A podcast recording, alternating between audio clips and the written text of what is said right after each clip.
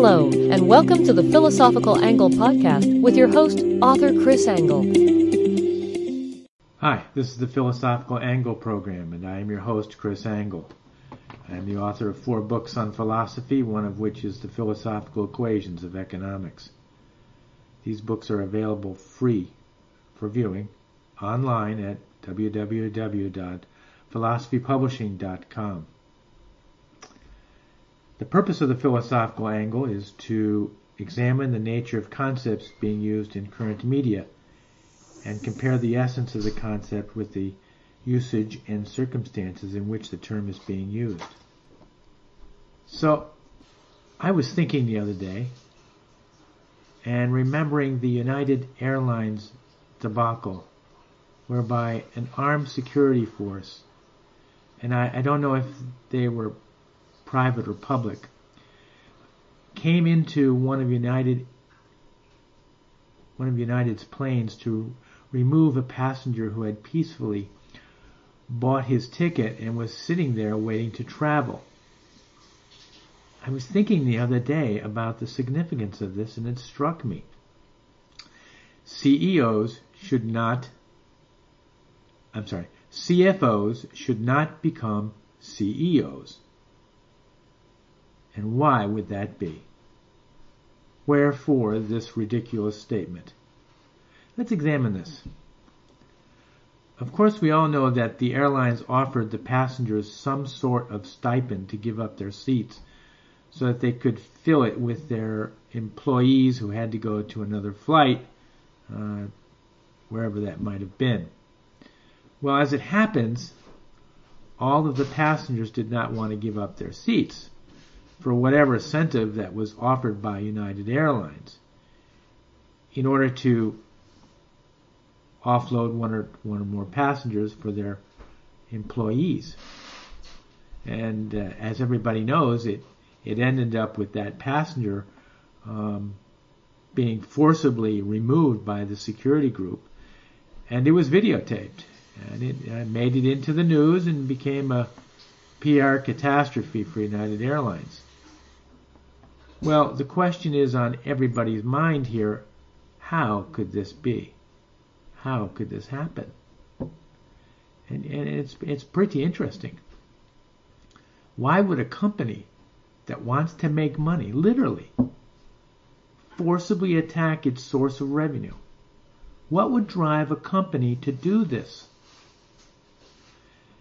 As the, and the pundits have already pointed this out. It's just a matter of offering an incentive if the incentive is not enough to move the, the passengers, uh, just offer a little more, and eventually at some point, it will be enough for the passengers to come off, uh, as all the commentators have already have already pointed out. Well, here at the Philosophical Angle program, we're going to explain why and how this could occur, and how it is that this came about. Let's explain. To begin, we need to construct the basic way people make decisions, as that will lead us to how any corporation decides what to do. Life entities make their decisions by constructing an equation. Life and corporate entities look at the sacrifice they make in order to obtain a reward or an objective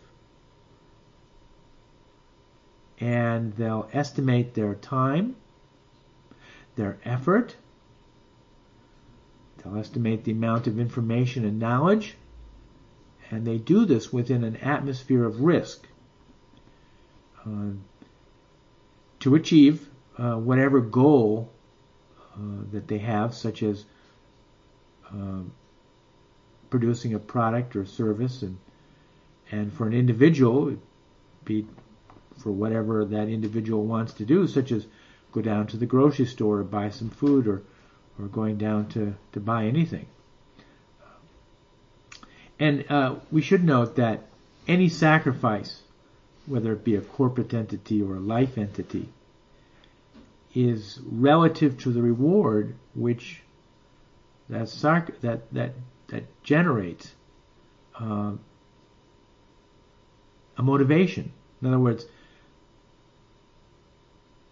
the less the sacrifice relative to the reward, the greater the reward relative to the sacrifice, then, then the greater the motivation. So when we decide to go and get something like a tube of toothpaste down at the local pharmacy, we can construct an, the economic equation to be risk plus the time plus the effort plus the knowledge of being able to go down there uh, within the atmosphere of the risk of going down there, and that would equal the reward of obtaining the toothpaste. But we need money first, don't we? Yeah, and of course, we gather that money by going to work, and at work we use our time, our effort, our knowledge about work, and of course it is in a, it is also in an atmosphere of risk, and and if it's a product um, or a service that we're making, we add, uh, well, like, well, if it's a product, we have to add in material. And the same as the, uh, the toothpaste equation uh, uh, comes out just as we've already constructed. We, and we use these ingredients to make a service or, or a product at work for which we are paid money. And in essence, we obtain the money using the same ingredients as, as our ingredients noted in our, in any decisional equation, such as the one we made to go down and get toothpaste. So we take this money, we go down to the pharmacy to buy a tube of toothpaste. Uh, we go get that tube, we bring it to the counter and give it and give the money to the cashier. The cashier, of course, allows us to take the tube of toothpaste out the door. Your basic economic transaction. Trans, uh, transition. Transaction. There it is. But there is more. When we're at the pharmacy, we're, we're going over to get the tube of toothpaste. We notice that there are many kinds of toothpaste. There's the expensive type. There's the cheap type and everything in between with, with all different types and gradations of quality and price. And eventually, we choose one that's commensurate with our priorities of quality versus price. We go up to the cashier and the transaction happens. We can quantify this again. Our sacrifice equals the reward of the toothpaste to the pharmacy. But there's another transaction that's relevant here which we must also delineate. This transaction is the sacrifice of the manufacturer of his time and effort and knowledge and risk in producing the product and then selling it to the pharmacy the manufacturer gets his reward from the pharmacy in the form of money. Uh, and in turn, the pharmacy gets its reward from the customer, uh, which is that we went down there to get the toothpaste. And we got that money from work. So we really have our so we really have our main equation at the pharmacy, and then we need two additional antecedent equations in order to summarize the entire situation. At this point, everybody is probably wondering, what the hell, where the hell is this going? But hang in there. Once we establish the understanding of the economics here, we'll be able to come to some interesting conclusions and apply it to the United Airlines situation. So the important part here is to notice that the manufacturer in producing his products looks out beyond his own self to the consumer and tries to under tries to understand the consumer's priority. And he does this in order to produce a product commensurate with the priorities of the consumers. Thus, a, a manufacturer or, or service provider will make a a good product, starting with the uh, the cheapest, most basic, and and working up to the higher quality with a higher priced product, as there uh, are there many types of consumers, and all these consumers have all their own priorities of, of whether they are to have the best or whether they to have, have the cheapest, and and whether they just want the basic job done or want all the the sizzle and whatever. And you can see that this is inherent in almost every product sold in America. Uh, another example would be cars. There's a, a huge degree of diversification of, of cars producing a, a, a complete product gradation of, of cars out there, starting with the most inexpensive, going right up there to the to the hugely expensive. It's a, a huge set of possibilities that are uh, which you are trying to satisfy the various priorities of, of all the consumers out there. Okay, so now let's take a look at the, Amer- at the, the United Airlines situation. The traveler went to the airline's counter or, or wherever and purchased a ticket wherein the contract says, I will give you money, the money for which I will receive the travel of going from point A to point B. Fair enough. This is equivalent to us going down to the pharmacy, getting the toothpaste, putting it on the counter, paying the money, and then receiving from the cashier the toothpaste. The passenger now gets onto the airplane and we're we're, not going to go into all the details, but suffice it to say, United Airlines breaks the contract. It says you cannot travel. This would be equivalent to our toothpaste transaction if the pharmacy decided to take out the toothpaste from the tube and use it for himself instead of giving it to the to the customer.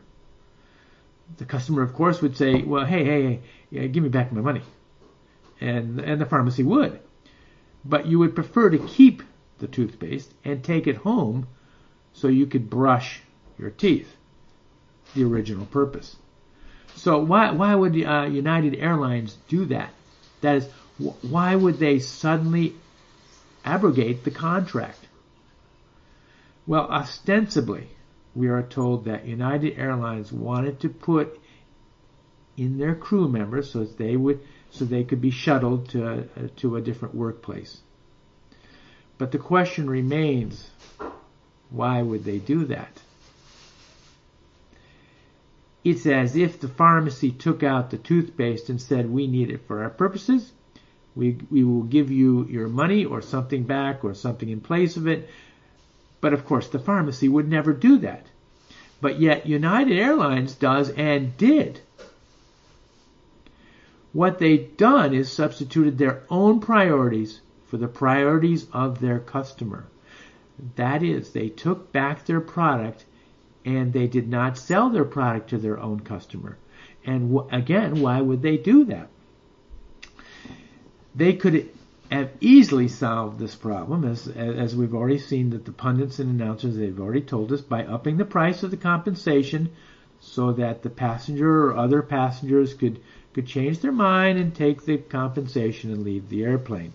And this is the essence of the motivation. It's, it is the comparison of the amount of the reward in contrast to the size of the, of the sacrifice. So the less the sacrifice and the greater the reward, the, the greater is the motivation. Well, here's why they did it. The priorities of management have changed from producing a product for the priorities of the consumer to producing a product for the priorities of the internal profitability of the company only without reaching out to the consumer.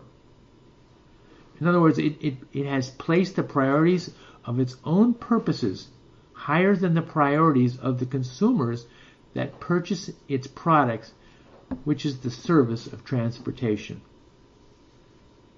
And to continue, why, why would it, let's further ask, why would a company do this? Well, here it is.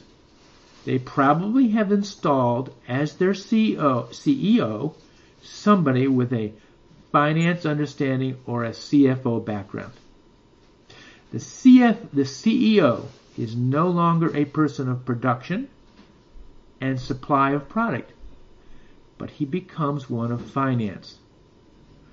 The priority of the CFO is to maximize profit in the short run, each quarter, for the stockholders. This maximization of profit as its own immediate supreme priority is detrimental to some of the, to some of the corporation's priorities, which are those of its of its customers. A CFO whose priority remains internal to the company does not reach out to the priorities of the customer. Those inside the company that reach out to understand the needs and priorities of the customer are the production people, the sales people, the service providers, and hopefully the CEO who takes in all aspects of the company. Remember our point about the toothpaste company diversifying its product line to be commensurate to the needs and priorities of, of, of its customers? It does this by communicating with its target audience. That, that is, it seeks to know the priorities of the customer on the other side of the equation, which contains knowledge and information as one of the variables in our little equation. The life production entity that generates its sacrifice seeks to know in advance about the demand or the reward side of the equation. So in essence, the demand is there and remains there. And it's the duty of the company, of any company, to prioritize its inner workings to be commensurate with that demand. And, uh, and as such, it will enjoy the profit that comes from it.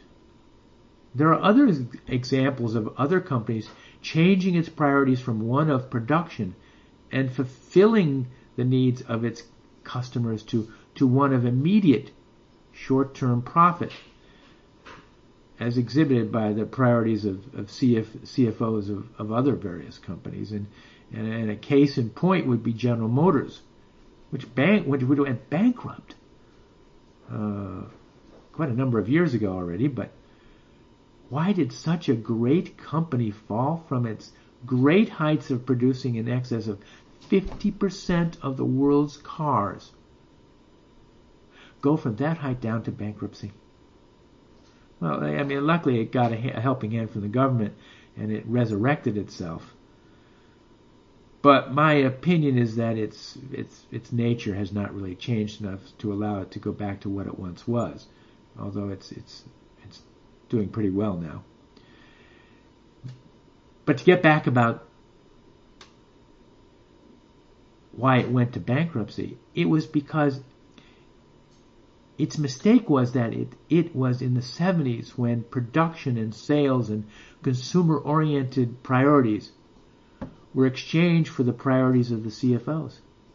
General Motors CS, uh, CEOs from the 70s and 80s came from the ranks of the CFOs.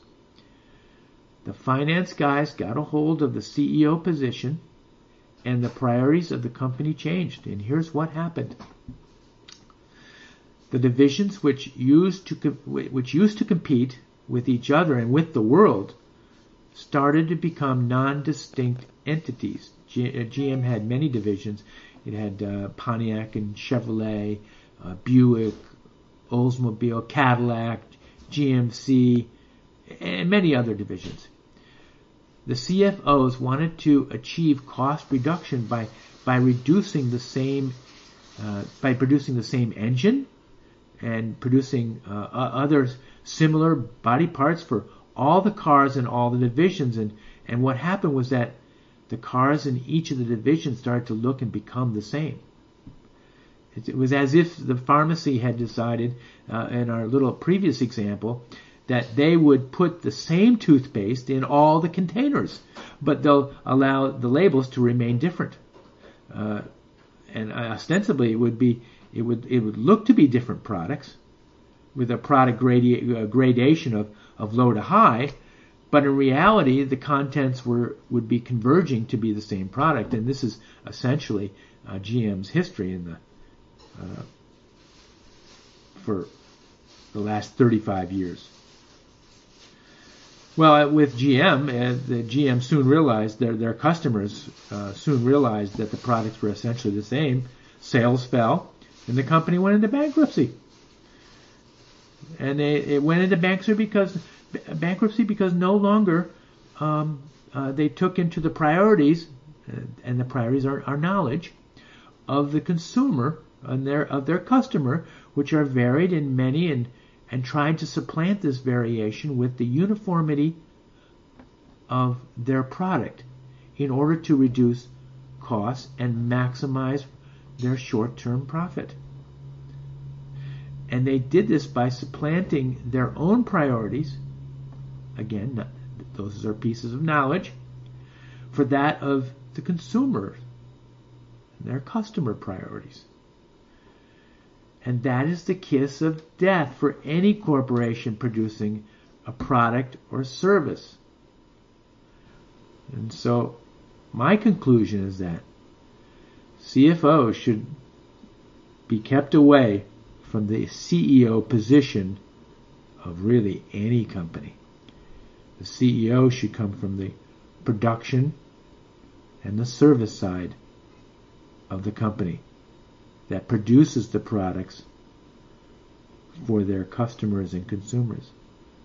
If you'd like to comment on this program, shoot me an email at chrisangle1, C-H-R-I-S-A-N-G-L-E, the numeral 1, at iCloud.com. Thanks for joining me. Thank you for joining us on the Philosophical Angle podcast. Be sure to subscribe and join us for the next installment.